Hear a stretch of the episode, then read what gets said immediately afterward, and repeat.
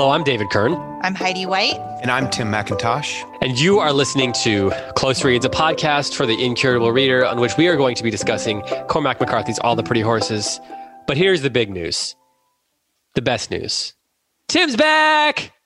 Yes. Tim's back. This is Tim, so exciting. Tim, welcome back. You know, Tim, we had a great time talking to Karen Swallow Prior about Jane Eyre. It was a good time. But there's nothing like being reunited with your good buddies. On a book that I love with all my heart. On a book that is in some ways like the exact opposite of Jane Eyre. So many ways it is the exact opposite of Jane and Eyre. And yet this in is some ways timing for this book. It's similar. Wow, I'm dying to hear so how it's similar because I, I don't know. I, I don't know how it's similar. Like they're well, both bound pages with print on them. Well, they're both coming of age novels. The Journey of the Self. Yeah, okay, maybe. That's fair. Yeah. They're, they're both very interior. Wait, while, that while wait, other really? Stuff is happening. Already controversy well, on okay, the well, show. We've got, okay, we've got we'll six weeks to talk about that. Okay.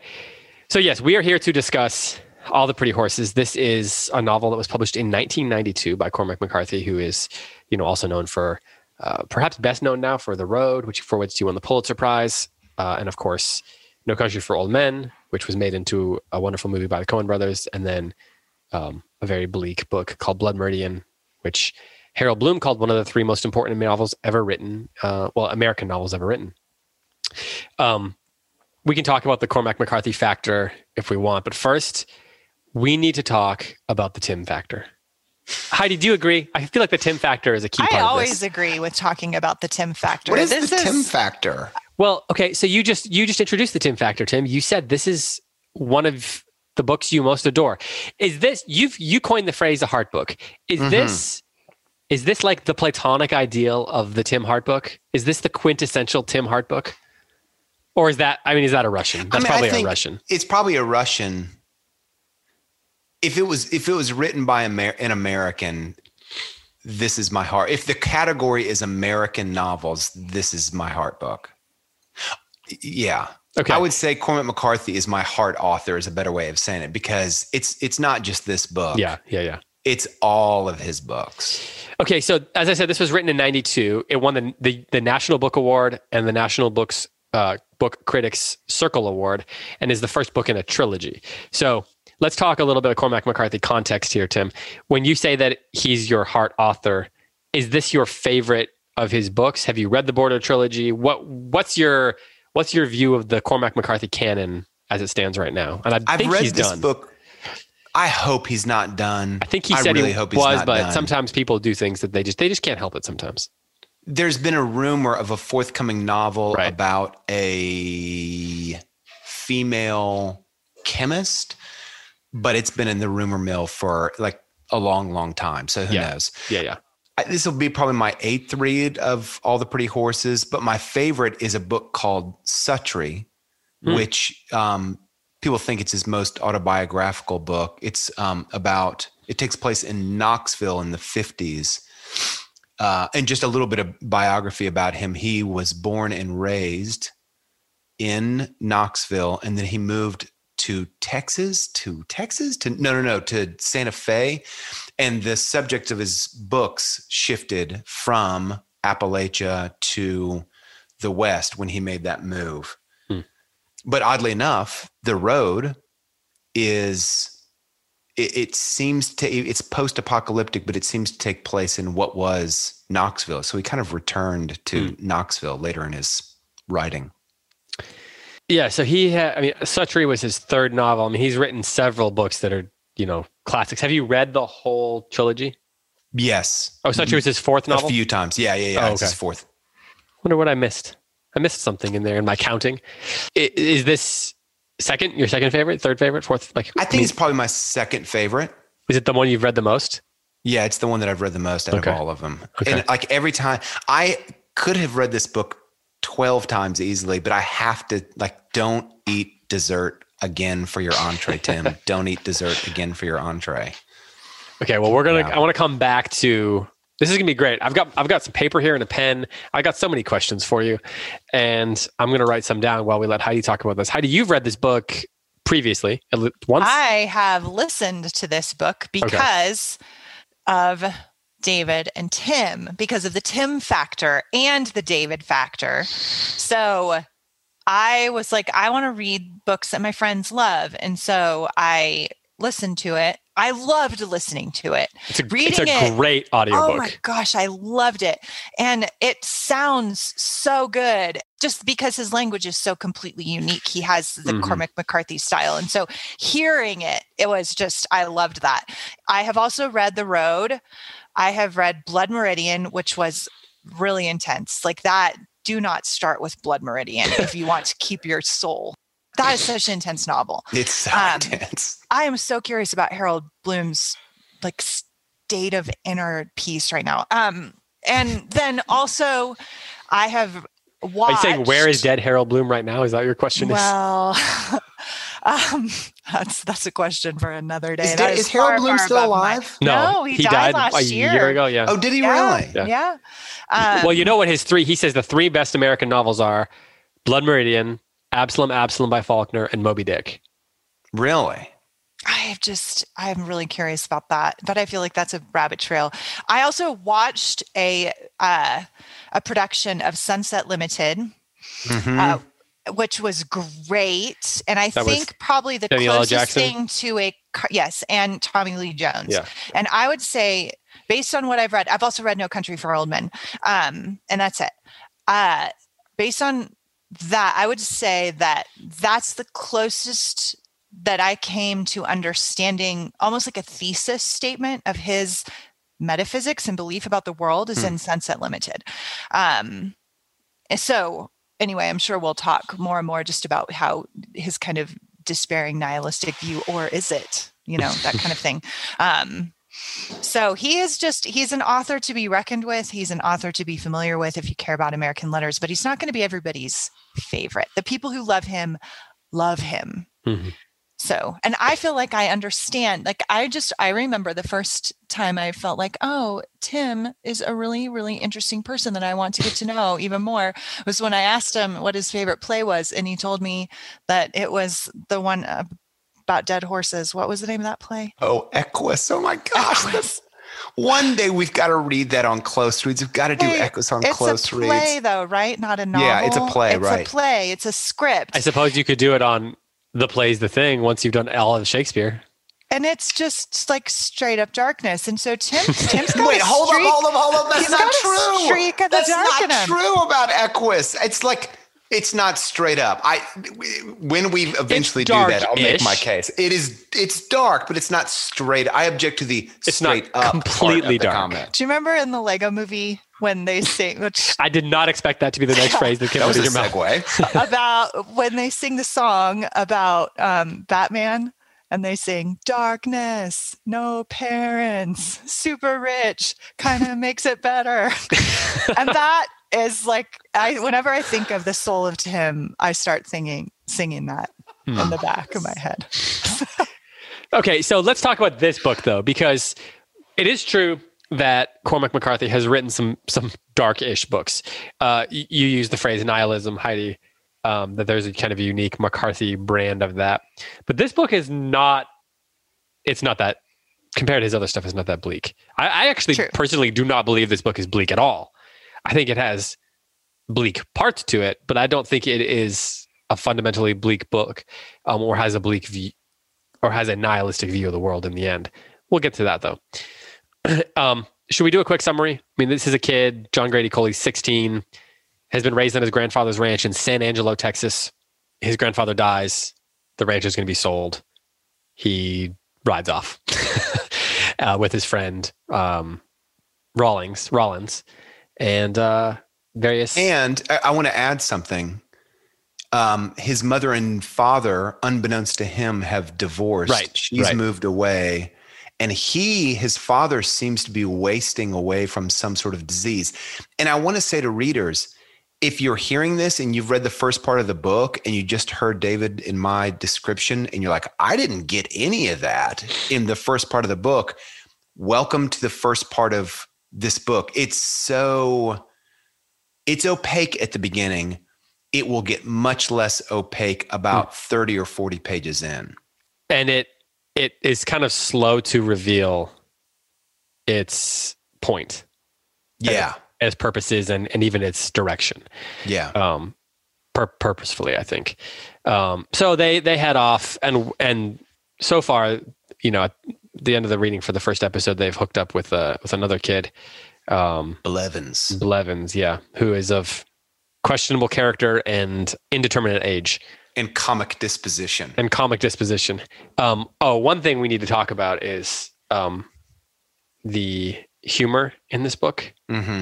Because I think what people a lot of times miss the first time they read it is how funny it is. And so I'd, I'd like to be keeping an eye on that. Yeah. Tim, as we dive into the conversation in this section, I have a very simple question for you. What is it that you love about this book so much? What keeps you coming back to it? It's a very simple question. In particular. Oh, the question is, I didn't say that it was a simple answer. I think that Cormac McCarthy has all of the traits of like the really supreme novelists. I think, first of all, the book's a page turner. It, it I think it's a little bit difficult to get into, but I think by page forty, once we, especially once we meet Blevins, the book kind of takes off. We don't really know what the book's about. It's just about kind of a crossing into Mexico, but what's going to happen is not really clear until probably the next section that we read for mm. next week. So I think he's, his books are really, to me, really riveting. I want to keep reading forward. I think he has an uncommon ability with dialogue. I just think his ability to capture his subjects speaking, Um, th- their dialect, their habits, their cadences, I think is as good as, it's like Mark Twain, I think, was a master. I think Cormac McCarthy is a master. I think his prose, I think some of his prose is some of the most beautiful prose I've read in any novel. I actually want to read just a section from page thirty. Um, I think we're all probably on the same pagination. So the big middle paragraph on page thirty. This is about John Grady Cole and his cousin, his best friend, Rawlins. They rode out along the fence line and across the open pasture land. The leather creaked in the morning cold. They pushed the horses into a lope. The lights fell away behind them. They rode out on the high prairie where they slowed the horses to a walk and the stars swarmed around them out of the blackness. They heard somewhere in that tenantless night a bell that tolled and ceased where no bell was, and they rode out on the round dais of the earth, which alone was dark and no light to it, and which carried their figures and bore them up into the swarming stars so that they rode not under but among them, and their road once jaunty and circumspect, like thieves newly loosened in that dark electric, like young thieves in a glowing orchard, loosely jacketed against the cold and ten thousand worlds for the choosing. I'm going to be an important paragraph, by the way. It is an important paragraph. And I'll be honest, sometimes I read some of that prose and I don't quite know what he means. And I think that contributes to my enjoyment of it. Like ten thousand worlds for the choosing. Does that mean that their future is open to them? Does that mean, I mean, that, that could mean a whole host of different things. I think it's, um, it's a very poetic conclusion. And I think readers, when you're first encountering McCarthy, it might be tempting to be like, wait, I don't get it. So there's something wrong with me as a reader. No, I, I would kind of like give yourself some liberty to say, I'm not quite sure what he means there, but I'm going to keep tracking. The same goes for the Spanish. There's a lots of Spanish in this book. Mm-hmm. For me, I read it without doing much translation the first time that I did it, and I really enjoyed it. I think I know enough Spanish now, and I can do enough kind of on-the-fly translation that um, I can usually track what's being communicated in the Spanish. But the mm-hmm. first time that I read it, I was pretty lost on the Spanish. Okay, so last thing that I like about him is he is a profound profound thinker. And um, Heidi mentioned that the the play, uh, Sunset Limited, kind of reveals some of the things that are at stake for him, kind of like some of his metaphysical convictions. And I think that's one of the aspects of his authorship that I enjoy the most. He has a fascinating, fascinating view of the world. And we'll get into it during these podcasts. Should we dive into just straight away into kind of trying to get a grip for how he writes? Because I think that's one of the things that that holds people back the most. I think people can, you know, we'll be able to talk about the themes in the book probably at the end of this episode, but also over the next several weeks, and dive into the plot and all that kind of stuff. But I do feel like we need to get grounded in the way he approaches writing f- fiction formally.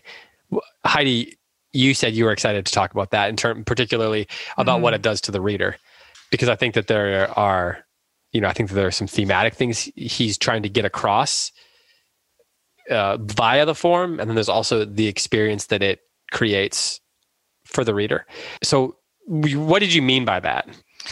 That uh, was a text that you sent to, yeah, to, to us. Yes. Yep. In the group text, I said, I want to talk about what uh, his polysynthetic style does to the reader. So he, I mean, anybody just with their eyes traveling down any, like open your, open your book to any page of the novel and you'll see he has really long sentences juxtaposed with really short sentences.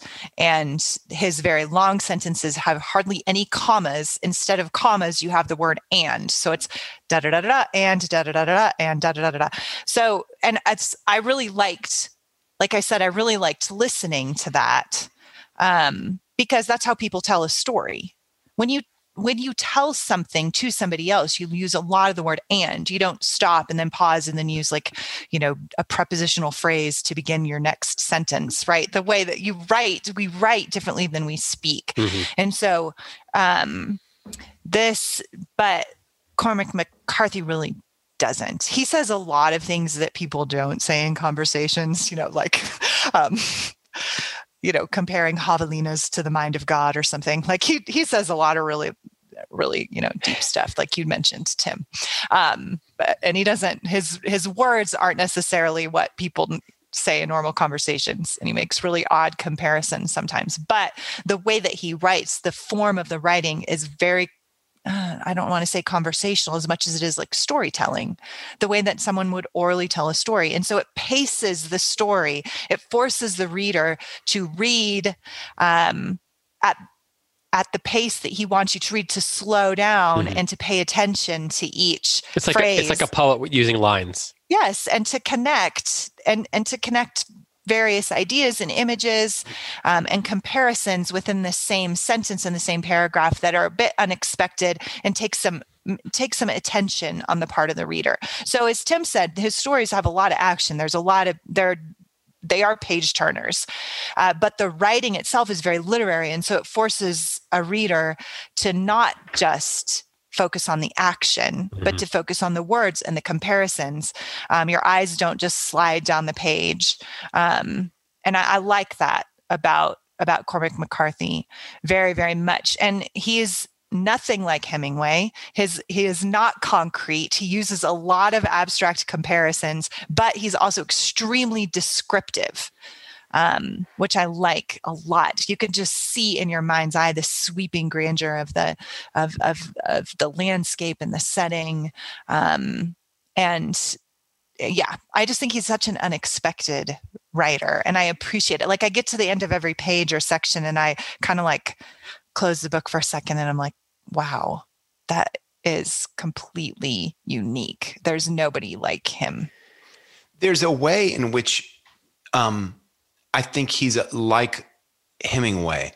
I think you're right, Heidi. I think that like his prose is much more, I'm reluctant to say ornamental, but it's a lot more descriptive in a way that Hemingway really wants to kind of take out the scalpel and just whittle the prose down mm-hmm. to like basic, simple words. Um, and so I think that in that way, Cormac McCarthy and Hemingway are really different. But I think in one way he's similar to Hemingway, and I think he's also similar to Faulkner in that he he presents phenomenon to you, but he rarely tells you what it means. Yeah. And it demands a very close reading. And so if you're going to sit down um, and hope to kind of like knock out thirty pages of Cormac McCarthy in an hour or something like that, it it, you probably are reading it too quickly. Would you, would you say, I said, David? If you're going to try to do that, then you should listen to the audiobook. Yeah, maybe listen to the audiobook. But he's also telling you things that there'll be an encounter that we have with, um, as the, the group of travelers is heading to Mexico, they're going to meet two groups of people at like different parts in the narrative. And one of them is a kind band of travelers. And one of them might be a group of slave owners and slave traders. And he does not tell you which is which. And when you realize, oh my goodness, they're talking to slave traders, and the slave traders want to buy, they're trying to buy human flesh right now. When you realize that, it's really terrifying. It's really terrifying. But McCarthy's not going to tell you, hey, these are a bunch of slave traders. Beware, reader, beware. This is a frightening moment. No, he's just going to plunge you into it, and you have to kind of figure it out by reading it closely. And I think in that way, even though he's really different from Hemingway, remember how we had the conversation about um, um, Jake in The Sun Also Rises comes out of the cathedral and his fingers are wet, but we don't know why exactly. Did he mm-hmm. dip them in holy water? Mm-hmm. Did he wipe away tears? We don't really know. Cormac McCarthy will do that a lot. He'll give you phenomenon, but won't give you an interpretation of what it's supposed to mean. Right. But he does want you to get something out of it, and a reader will. And he fits in his interpretations in like random spots, like on page five. Um, there's a really long, long paragraph um, describing uh, the setting in the Comanche and in the Indian nations. And it ends with, I'm not even going to read the whole sentence because it's like twenty lines long, but yeah. I'll read a section of the sentence. Um, he says, nation and ghost of nation passing in a soft corral across that mineral waste to darkness, bearing lost to all history and all remembrance like a grail, the sum of their secular and transitory and violent lives.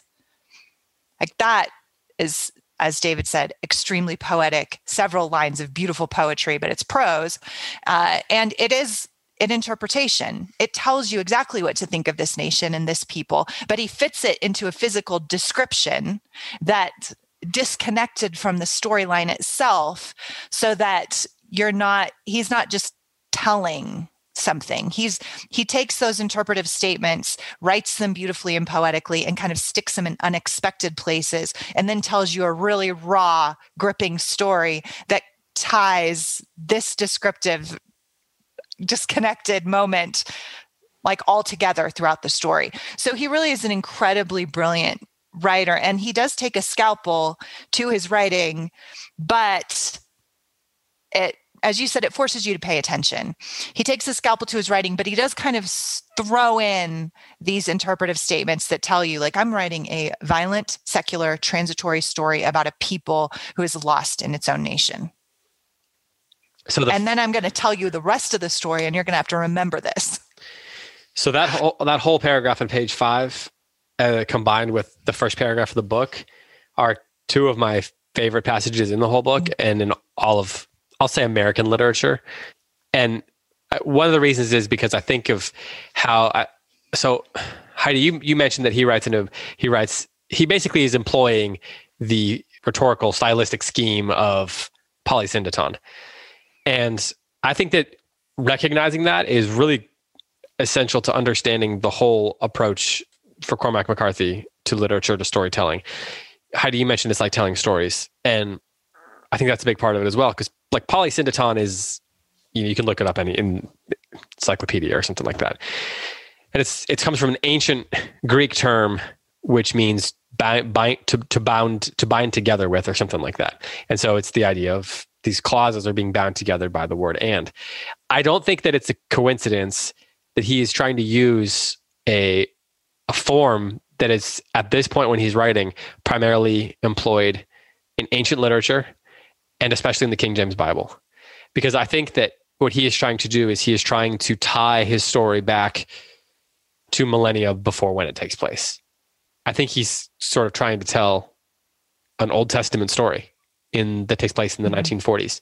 I think you're right, David. Totally agree. And I think that he is also, I think it's super important what you said, Heidi, about it being like a, a an, I, I think I think he is recreating oral tradition. I think he is writing in the vein of the epics. I think he is responding to them and being influenced by them and by the, the notion of oral tradition itself, which is how indigenous people would have primarily passed on their stories.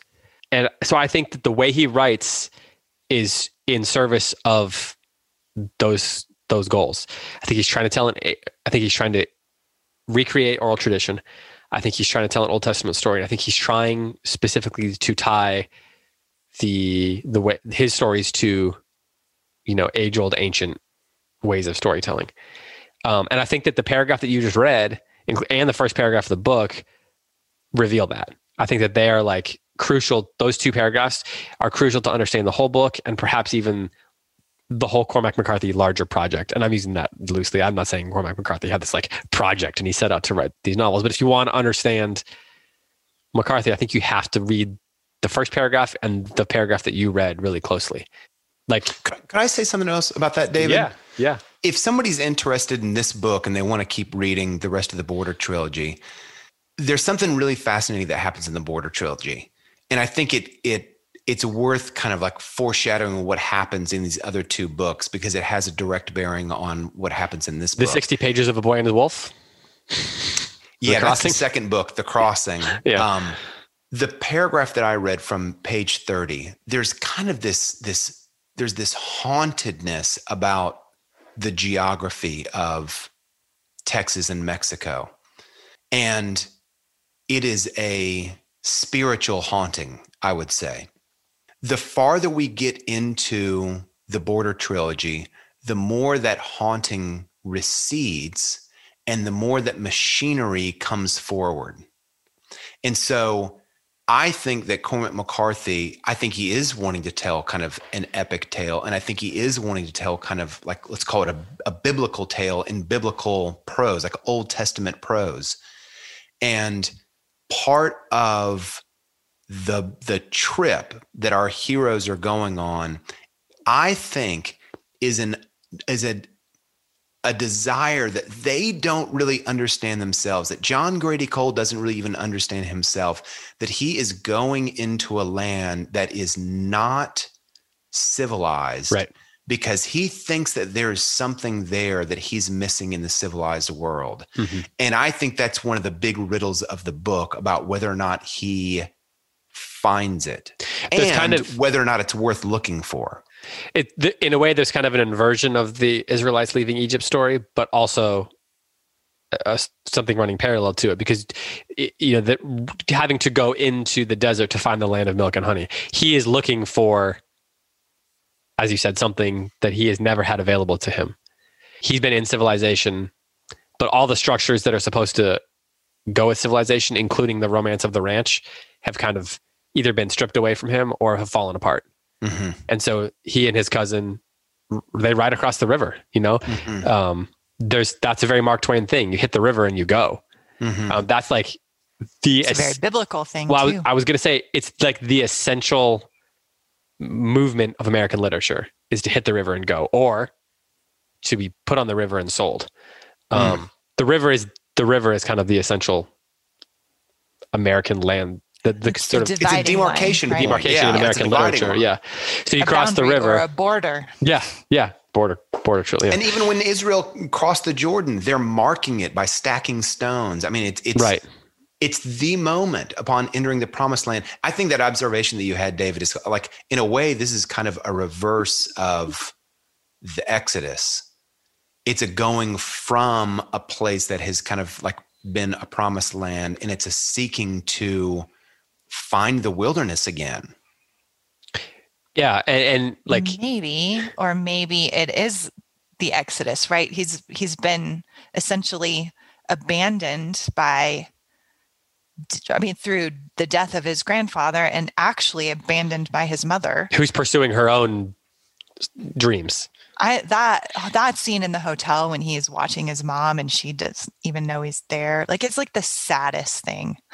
Um, having a fifteen-year-old son myself, yeah. He's only sixteen. I mean, and that's so, kind of sets up the action of the book, right?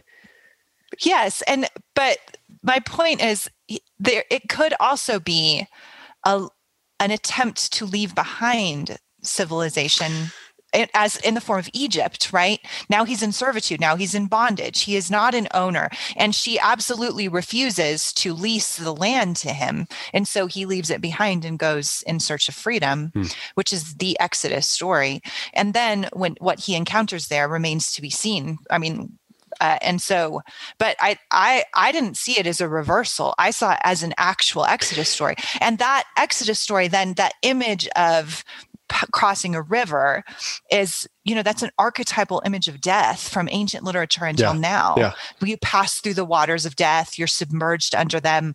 The horses, of course, are extremely symbolic and they almost lose their footing. Right. And, and they have well, to they be strip led off, by men. They strip yes. off their clothes. They tie everything in their in their boots and they're riding in the moonlight. It's a death. It's a death pants. And a rebirth image. And then now they are in, hopefully, a promised land, which then gives Cormac McCarthy a chance to explore whether or not there is indeed the promise of a promised land anywhere. Which allows him to respond to the myth of the West, because the whole go West mm-hmm. young man thing was, first of all, a, a bunch of bunk that was created by newspaper people. And, but it was also the thing that generated so much of westward expansion, so much of this exploration and, and people seeking their fortunes was people who, most of the people who went west left because they had to. They left Virginia or, or Missouri or Boston or Ohio because what they had there at their homes was not enough. And so they, you know, some of it was greed, some of it was just looking for opportunity and options. And I think McCarthy is responding to that mythology by creating the sixteen-year-old kid who's already West. He's already in the place where most of those people went. San Angelo, Texas, West Texas. And he has to keep going. He has to cross the river and keep, you know, keep looking, keep searching for what was not available on the in the place where, what, what did they call it? The um, Go West Young Man, the, what was the, what's the name? Mag, De, Manifest Destiny. Yeah. He was where Manifest Destiny was supposed to have been found. And he has to keep going. Tim, mm-hmm. you're looking pensive and like you have something on the tip of your tongue. And so I'm going to stop talking and let you do it. Let you take over. Not pensive. Um, I think at this part of the book, we don't really know what John Grady wants. And I think that like all of the reasons to go on a journey have been presented to us. He's estranged from his mother. His relationship to the farm that he grew up on is being severed. Uh, his parents are divorcing and he, but he could very easily stay in Texas. He could very easily go to New Mexico. He could very easily go to Colorado. And we find out pretty quickly, though we have to look for it. He is, has something, there is something about his relationship to horses that is exemplary. And we'll, there's a scene that we'll find, I think maybe in the third section of this book, where his ability with horses is kind of observed by McCarthy. And so this is a young man, though only sixteen, with extraordinary, extraordinary talent. Why Mexico? Why does he go to Mexico? And I think this is, for me, the essential question of the book, but it's a very slow presentation. The question is a very slow presentation. I understand all the reasons why he would leave, you know, like the relationship with his parents, the loss of the farm. Those are all great reasons to head out of town. But he chooses to go to a place that he knows no one, where it's a language that he speaks, but it's his second language. And it's the language that Rawlins doesn't speak at all. That's kind of the question for me. And I think there is something about the adventure that we're going on that is capital R romantic. So very much a, I mean, like, I mean, like almost according to the English romantics, that's like about the end of where McCarthy and the English romantics, like that's the end of the comparison. I don't want to overblow that or anything like that. But I think there is something about the, the English romantics vision of nature, how untamed and kind of imbued with the spiritual that it is. I think there's something deep in us that resonate. At least I really resonate with mm. that. And I think John Grady Cole really resonates with that, that desire to explore something unknown and imbued with deep spiritual potential. Mm. Okay. So the passage that Heidi read I want to read that extended passage and go on to the next page, because I was thinking about this Mexico thing, and I want to know what you think if if this passage helps explain that. So I want to read that whole paragraph, and it's going to take a couple minutes, but I think it's worth it because I think it's like the it's the introduction to the book. I mean, it's the so at the top of page five. In the evening, he saddled his horse and rode out west from the house. The wind was much abated, and it was very cold, and the sun sat blood-red and elliptic under the reefs of the blood-red cloud before him. He rode where he would always choose to ride, out where the western fork of the old Comanche road, coming down out of the Kiowa country to the north, passed through the westernmost section of the ranch, and you could see the faint trace of it bearing south over the low prairie that lay between the north and middle forks of the Concho River. At the hour he'd always choose, when the shadows were long and the ancient road was shaping before him in the rose and canted light, like a dream of the past, where the painted ponies and the riders of that lost nation came down out of the north with their faces chalked and their long hair plaited, and each armed for war, which was their life, and the women and children and women with children at their breasts, all of them pledged in blood and redeemable in blood only. When the wind was in the north, you could hear them, the horses and the breath of the horses and the horses' hooves that were shod in rawhide, and the rattle of lances and the constant drag of the travois, travois poles in the sand, like the passing of some enormous serpent, and the young boys naked on wild horses, jaunty as circus riders, and hazing wild horses before them, and the dogs trotting with their tongues aloll, and foot slaves following half naked and sorely burdened, and above all the low chant of their traveling song which the riders sang as they rode, nation and ghost of nation, passing in a soft cor- choral across that mineral waste to darkness, bearing lost to all history and all remembrance, like a grail, the sum of their secular and transitory and violent lives. I'm going to keep going here because I think this next bit kind of responds to what you were saying, Tim. He rode with the sun coppering his face and the red wind blowing out of the west. He turned south along the old war trail, and he rode out of the crest of a low rise and dismounted and dropped the reins and walked out and stood like a man come to the end of something. There was an old, old horse skull in the brush, and he squatted and picked it up and turned it in his hands, frail and brittle, bleached paper white. He squatted in the long light holding it, the comic book teeth loose in their sockets, the joints in the cranium like a ragged welding of the bone plates, the muted run of sand in the brain box when he turned it. What he loved in horses was what he loved in men, the blood and the heat of the blood that ran them. All his reverence and all his fondness and all the leanings of his life were for the ardent-hearted, and they would always be so and never be otherwise. He rode back in the dark. The horse quickened its step. The last of the light of the day's light fanned slowly upon the plain behind him, and withdrew again down the edges of the world in the cooling blue of shadow and dusk and chill, and a few last chitterings of birds sequestered in the dark and wiry brush. He crossed the old trace again, and he must turn the pony up onto the plain and homeward. But the warriors would ride on in that darkness they'd become, rattling past with their Stone Age tools of war, in default of all substance, and singing softly in blood and longing, south across the plains to Mexico. So that's just ridiculous. It's so good. It is ridiculous. The horse skull thing isn't just whatever. How do you get to be such a genius? I think it's responding. I mean, you asked why does he go to Mexico? And I think this moment, a lot of authors would say he rode to the rise and looked out across at Mexico, and he had a longing for some ancient thing. But that's what's happening here. And there's like something deep in him that is pulling him there. And mm-hmm. this is this passage is is kind of revealing why that is. And so when when I, in a way, I'd never thought about this before until this time. But in a way, at the end of that, when it says that he crossed the old trace and he must turn the pony up onto the plain and homeward, but the warriors, well, the warriors they got to ride on in that darkness that they'd become, rattling past with their Stone Age tools of war, and singing softly in blood and longing south across the plains to Mexico. And so in a way, I feel like when McCarthy tells us that he he had to go home, but, you know, those guys got to keep going, at that moment, that's the clue that he was always going to go to Mexico. Yeah. Yeah, I think you're right. So this a couple of days ago, our mutual friend, Matt Bianco, sent me a link to an article by Eva Brann, who's a Homeric scholar, a classic scholar, teaches at Saint John's in Santa Fe, actually. Um, and she, and the article was about uh, a comparison between novels and mythology. And the question of the article is, is a novel the same thing as a myth? How are they the same? How are they different? Right. So, um, and she makes, she makes a case that I completely agree with.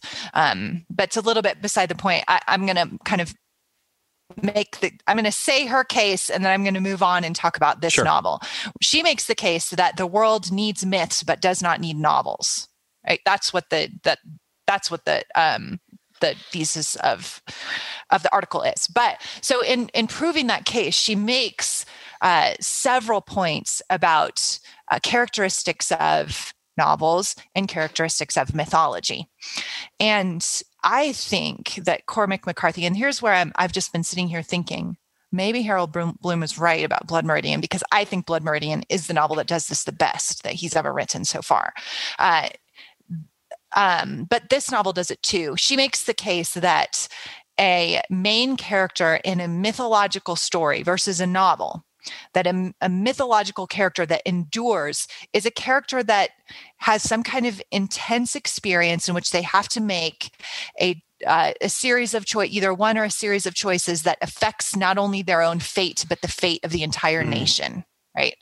Um, and and that then throughout time, that mythological character can be inhabited by the characteristics of each generation.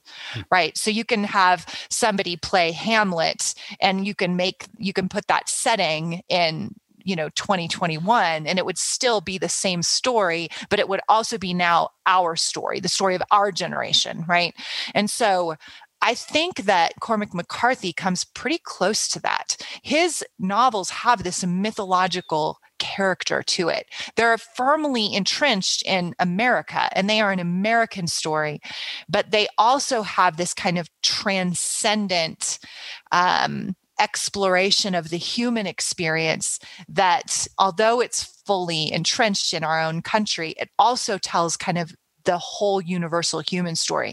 And I think out of all his characters, John Grady Cole does that the best. He's almost like Achilles or Odysseus. Like, he has this quality to him that is every man and yet transcends every man. Like, I've never met a guy, and I'm I'm a woman, so I don't necessarily relate to John Grady Cole, but every guy I've ever talked to is like, I feel like I could be him. I feel like he's me. And I feel right? like I could be Blevins. Okay. I'm just kidding. Um, I, I the brunt so of all the jokes, that. Right? Um, yeah. Uh, he also has like this jester archetype oh, yeah. to him, yes. right? Blevins does, but he's also a scapegoat character. Like, there's all kinds of things that just like so archetypal about these characters, uh, and that it's like mythological in scope. Um, and and I think that's why when we and and the polysynthetic Uh, style adds to that, is what I'm kind of tie it back to what we were talking about. Um, I really like what you said about him, like reaching backwards into the epics. Um, and then I have one more thing to say that I just noticed right now. I had kind of a light bulb moment. Right when Tim's sound um, effect but, on his computer went. Yeah. Sorry yes. about that. I was like, um, perfect timing. Uh, yes. So I just listened to, I listened to a podcast that I love called Lord of Spirits. It's on Ancient Faith Radio. Um, mm. And it's about kind of like the spiritual world and how it connects to the physical worlds from a Christian perspective. It's really an amazing podcast. Uh, but I just listened a few days ago to an episode that they recorded that talked about the different points of the compass and what they represent in ancient literature, particularly the Bible. So listen to what they so talk about, like north, south, east, and west. So the south in the Bible, almost every time the south is mentioned, it's mentioned in context of an ancient people rising up against the people of God. Mm. So like the Midianites or Cush, the Cushites, whatever, those are all the southern peoples. And so in in the biblical sense, there's this kind of symbolic meaning of this, of going south or something coming from the south that is more ancient and both threatening and yet very like uh, deep and primeval about this southern imagery in ancient literature. It's not just in the Bible, but they were talking specifically about the Bible. And there's there's this savagery to the southern nations that the people of God have to defend against and sometimes call upon for help. So it's not a negative image, but it's a deep, primeval, ancient, kind of um, bloody kind of mm. image. And um, and meaning to southern uh, to the southern nations, and as I was, I just had this moment of connecting that to this mm. book, mm. right? As as what you were talking about about the wilderness, Tim, what David was talking about um, in reading that chapter, that there there is something so primeval about Mexico in this story, uh, and the entrance into Mexico is a leaving behind of the trappings of civilized life, mm-hmm. but it's not necessarily negative. Mm-mm. There's something, what you used the word spiritual earlier, Tim, and I think that that's it. It's like this enter entering into a passage into mystery, into a deep deeper understanding of suffering um, and of the cost of being, of living a fully human life that's explored by John Grady and Rawlins here. And we, and with Blevins entering into it, we see that. I think the contrast between Blevins' youth and his, um, what should be his innocence, and yet he's the more, more experienced out of all of them in violence. At least that's what we see so mm-hmm. far. Like there, the contrast between those things um, and how frightening that would be to meet a child of that, Um, that that's more violent and worldly wise than you are. It's it's kind of scary. So anyway, I'm I'm done talking. Those are those are not necessarily interpretive as much as just like I'm making these connections even as we're talking. Well, I think that is a great tie-in because because Mexico will be this place of promise. Like our main characters face the potential of butchery. Like basically. It's a savage, bloody. It's a savage, bloody place. Deep, ancient. But place. Also has some of the most civilization in the book too. Ironically, right? It's right. That's right. And there's something also. This is it, this may be a reach, but um, we see, especially later in the Border Trilogy, that there's an affection for the hospitality of Mexico. Yep. Yep. That is um, really deeply. It's ancient and it's so deeply esteemed, especially by the second character, the second protagonist of the second book. So that's another aspect, I think, that's kind of like flavoring the stew that we're in. That was a good metaphor, given that you're talking about hospitality. Stew, right. And cowboys. Yep. Cowboys-ish. Well, I love this directional stuff because even in that passage that I read where he's thinking about Mexico, it talks about how he's riding west and then you know, he like rides west between the winds of the north and the southern area where the the warriors would ride. And so being, he's on this like western plateau between these two worlds, these two ages almost. And that's where he's stuck now. And the notion of what is actually civilization is going to be like how you, how you define that um, is going to be a really crucial part of, of the rest of the book. Now I got to read that long passage. Should we should we touch on the opening passage, which is probably my favorite opening sentence of sure. any book ever, if I'm being honest, other than like there was a boy named Eustace Clarence Scrub and he almost deserved it. That's a great one too. Should we should we talk about this? Y- yes, I would love to. Heidi, do you have we all read something? Tim, yep. Did you get to read something? Mm-hmm. Okay, well then we'll give it back to Heidi. Heidi, you want to read the first paragraph? First paragraph. Oh, it's just so good. The, just even that first line, the candle flame and the image of the candle flame. Who puts a word like candle flame twice in the same sentence? Cormac McCarthy, that's who. The candle flame and the image of the candle flame caught in the pier glass, twisted and righted when he entered the hall and again when he shut the door. He took off his hat and came slowly forward. The floorboards creaked under his boots. In his black suit, he stood in the dark glass where the lilies leaned so palely from their wasted cut glass vase.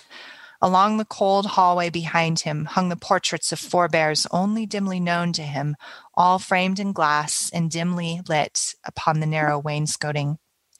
He looked down at the guttered candle stub. He pressed his thumbprint in the warm wax pooled on the oak veneer. Lastly, he looked at the face so caved and drawn among the folds of funeral cloth, the yellowed mustache, the eyelids, paper thin. That was not sleeping. That was not sleeping. All right, David, why do you love this opening so much? I've been trying to write a version of that first sentence for fifteen years since I first read this. I've written so much, I've wasted so much effort that I could have been writing a whole story trying to recreate this paragraph. I'm trying to figure out what he's doing. And I've, the, the question everyone has is like, it's not just the polysynthetic binding together that, that McCarthy does, but there are the repetitions as well. Tim, as a writer, why do you think uh, that he does this? Heidi mentioned who uses the word candle flame twice in the first line. Somebody who's super Cormac confident McCarthy. In their ability. Yeah, yeah, right. Confident, right. right? Why does he do that though? Like he's, this is not a guy who wastes a lot of space, a lot of words. He still writes on his, on his typewriter, man. And that typewriter he uses, not the greatest machine ever. I've used it. Um, not his particular one, but the same style. He continues to use it to this day. It doesn't waste words. He's very careful. Yet he uses this kind of repetition. Why? What do you think? Like, why does he, why the repetition? Is that what you're asking, David? Or yeah, like, like Heidi drew attention to that. I mean, it's kind of an easy thing to draw attention mm-hmm. to. Is it just that he's, you know, that good? Well, I think it's a little bit of an outlier for him. I think he does not tend to repeat himself all that often. Sometimes he does in dialogue. He'll he'll have a character um, just repeat word for word what another character is saying, and you have to read a vocal inflection into it. You know, like mm. Blevins is going to say some really dumb things, and Rawlins is going to echo what he says. And there's a vocal inflection that needs to be read into Rawlins's reply. But I think of his prose, I don't think of his prose as often being very repetitive. I do think like the things that we mentioned earlier about how he kind of piles prepositional phrases onto each other, I think is one of his great gifts. We, off the air, I, we were, we, I, side note. Side, sidebar. The, the great courses did about maybe seven years ago, a like twenty-five part series on writing great sentences. And I was like, okay, I got to get with this. I got to get with this.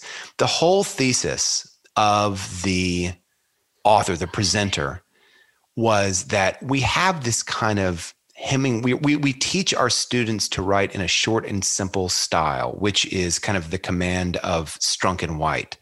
And Strunk and White are great. They're as close to kind of like the priest classes we have in writing circles. But the thesis of that essay is the really great writers actually really like to write in a long, in long sentences with clauses, and their clauses walk in time forwards and backwards. So typically a prepositional phrase to begin a sentence is a step backward in time to kind of set the scene, and then the sentence follows clause by clause forward in time. And I think that's what's happening in this opening paragraph. John Grady Cole comes in, we see, and it's so, the thing about it, it's so accurate. It's like, I can see this so well. It's such precise language. And yet it's also very, very poetic, which poetic language, like the better stuff is always more precise. And then it unfolds, his sentences unfold step by step by step as John Grady Cole comes in and experiences what he's seeing, his father, his grandfather dead in the casket. He sees this after he passes a wall full of his forebears, only dimly understood. Mm-hmm. And I think that Cormac McCarthy, after I got in listening to this lecture series by the teaching company, I went back and I started reading my favorite authors aside from Hemingway. And I started asking myself, okay, do my favorite authors write this way? Do they write these long, sometimes maybe even a little bit florid sentences with clauses that kind of step forward in time? And so I read Tolstoy. Of course he does it. And I read McCarthy. Of course he does it. Melville. Of course he does it. And even Hemingway, who's kind of like known for the short, terse sentences. He'll have these sentences in the middle of a paragraph mm-hmm. that mm-hmm. just unfold step by step, clause by clause, with this beautiful descriptive pre- precision. And I have started trying to write that way, and it's a lot more freeing. Mm-hmm. And that is the end of my P S A about the teaching courses, um, lecture series courses. On writing great sentences. One of the things I love about the, what he does is he will, he's tweaking. His sentences are not as complex as you think they are, as they're meant to be when you experience them. Because if you hear them out loud, they come more naturally. But like what he'll do is he'll he'll put a, a phrase or a clause in a different part of the sentence. So in that first sentence, the candle flame and the image of the candle flame is where it starts. But what he could have said is, when he entered the hall and shut the door, the candle flame and the image of the candle flame yeah. were caught in the pier glass, twisted and right and righted themselves. But he he changed, and that that that thrusts you into the scene. What he's not interested in most of, when he does this, is the scene, though. He's interested in the image that is at the core of the scene. So you can unpack the scene as you did a minute ago, and you can say, okay, he goes in, he looks at his father's, he sees the pictures of his ancestors, he sees his grandfather's body, and the story is off. The man who raised him, who owns the ranch, is gone. Everything unfolds from there. But he gives us the image first, and he recreates the structure of the sentence to, in a way, force that image to be something that we pay attention to. Um, David, what do you, just to clarify for me, what do you mean by scene? Just the action of the moment. Mm-hmm. The, he walks in the door and he sees his grandfather's, you know, the this the the action in whatever is going on on the page. The, so it's almost like what the camera would be capturing. Yeah, yeah. So, yeah, yeah, yeah. So I mean, we could, and if we if he had just said when he entered the hall and then shut the door behind him, then the first thing we're getting is, okay, there's this guy. We don't know who he is yet, but we know what he's doing. We know that he's entering the hall. And then the question for us as readers becomes, okay, so what's in the hall and why mm-hmm, is he there, mm-hmm, right? Mm-hmm. That's that's the point of getting a sentence like that. Mm-hmm. But here, we're not asking that question because the first thing we're getting introduced to is this candle flame, but not just the candle flame, also an image of the candle flame, a reflection of the candle flame. And so as readers, our first question becomes trying to unravel what that image means as opposed to what is going to happen next in the scene. Yes. And McCarthy is drawing us out of the what's going to happen next in the scene quite often. Um, and I think when he does that, it's time to pay attention. Like that's, he, he's actually, he, he is consistent in telling us how to read him. He gives us like, like when you read at the, the, like Homer, Homer is pretty good, or Shakespeare, they're pretty good about like, or the Bible, pretty good at like giving us markers that pay attention. This next thing is coming mm-hmm. and doing it a lot. Um, or telling us how to, like giving you clues for how to read him. Now it takes, as with Shakespeare, the Bible, and Homer, it takes time acclimating and learning to speak the formal language that McCarthy is speaking. But when he turns, he inverts a sentence and gives us, becomes image forward, if you will, like the bouquet of this paragraph is more image than, than action. He's saying, stop, we're going to pause here for a second. Mm-hmm. And I'm going to subvert what you expect. Mm-hmm. Mm-hmm. Um, and I think, so I think that's the key thing. Like when that happens, that's, that's a hint that there's something that this is different in this moment. Heidi doesn't have a lot of time left and neither do I. So let's do some final thoughts here. Heidi, I know you need to go. So why don't you give your final thoughts just in case, um, okay. just in case, you know, you need to jump off. The reason that I have to go is that my son, Jack, turned fifteen yesterday and he's having his birthday party right Aww. Now. So I have you're, you're fifteen lo- You're loading his, birthday, you're loading his yeah. saddlebags and putting him on a horse and sending himself. I, the, the party's over at three and they need to eat cake and sing to him and all that kind mm. of stuff. So I, but I couldn't resist recording the podcast during the party. That's what's so great about having older kids. You just, they just go outside and they can handle their own birthday party. I think that's the point but of this at book. At some point they have to have cake. Yep. Yeah. So when I picture Jack White in one year being the same age as John Grady Cole, I have, I have thoughts um, on the age, the age choice of that Cormac McCarthy gave to John Grady. But I think that speaking as the resident lady of the group, my final thought is to the women reading this book. And that is hang in there. Like I challenge you, do not give up on this book because it feels like a guidebook to you. This is a great book.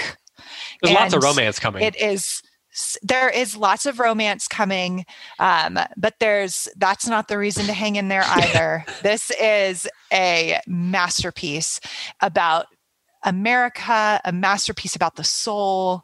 This, and and I would say, choose not to be offended by the language, choose not to be offended by the violence, let it impact you, but don't resist this novel because it's not what we're used to, because it's not Jane Eyre, because it's not some of our other easier to read. This is not going to be the easiest one to read for those of you who are ten, who who might be challenged by that. Hang in there, please. If you don't, that's okay too. But I'm saying this book is worth it. As an as a fellow woman who hasn't always loved, um, you know, doesn't doesn't read Westerns, Um, I'm converted. I love this story.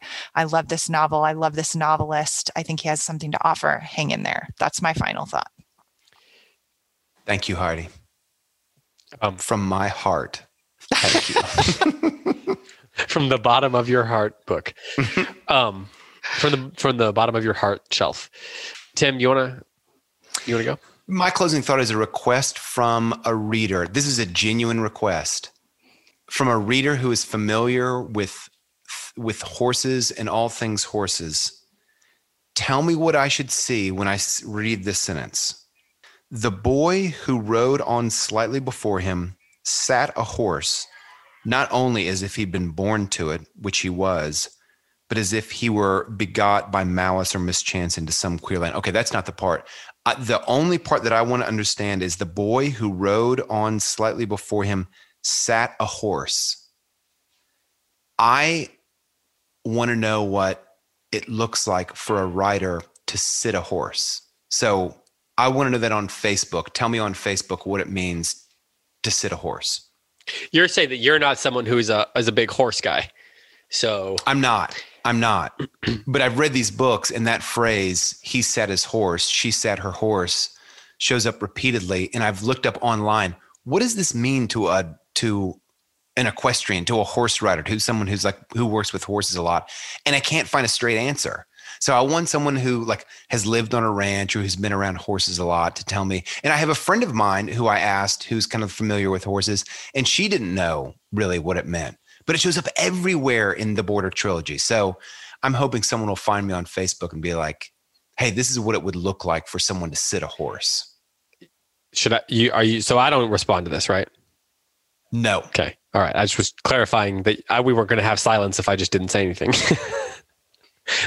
It's not a, it was not a question for me. It was a question for, for the horse experts yeah. among our audience.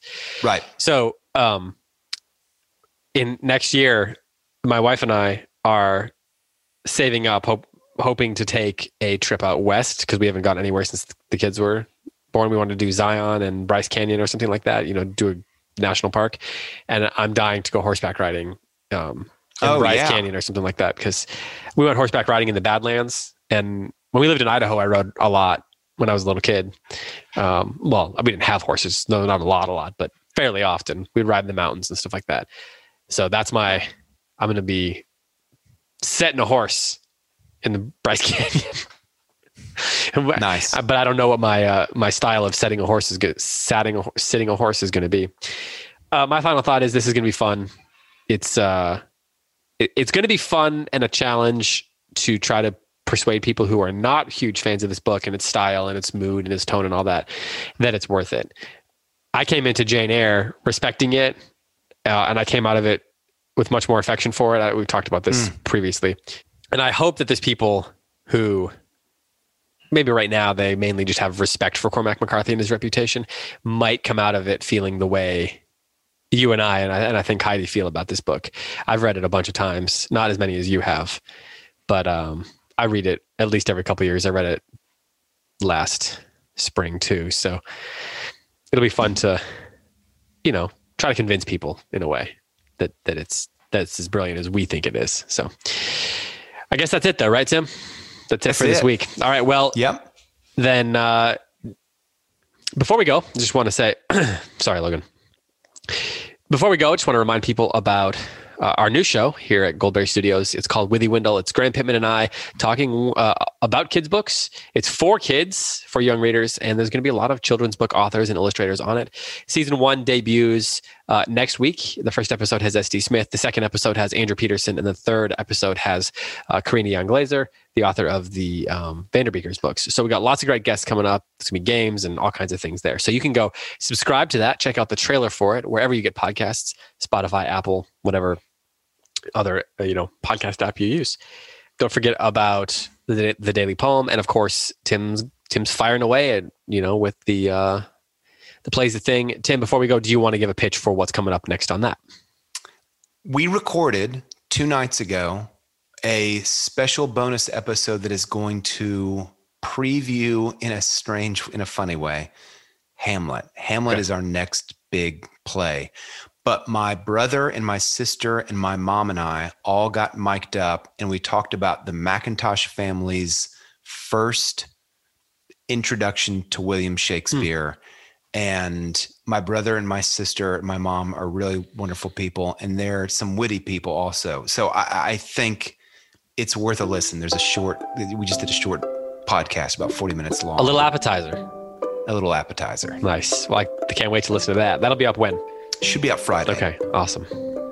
All right, well, with that, for Heidi White and for Tim McIntosh, I am David Kern.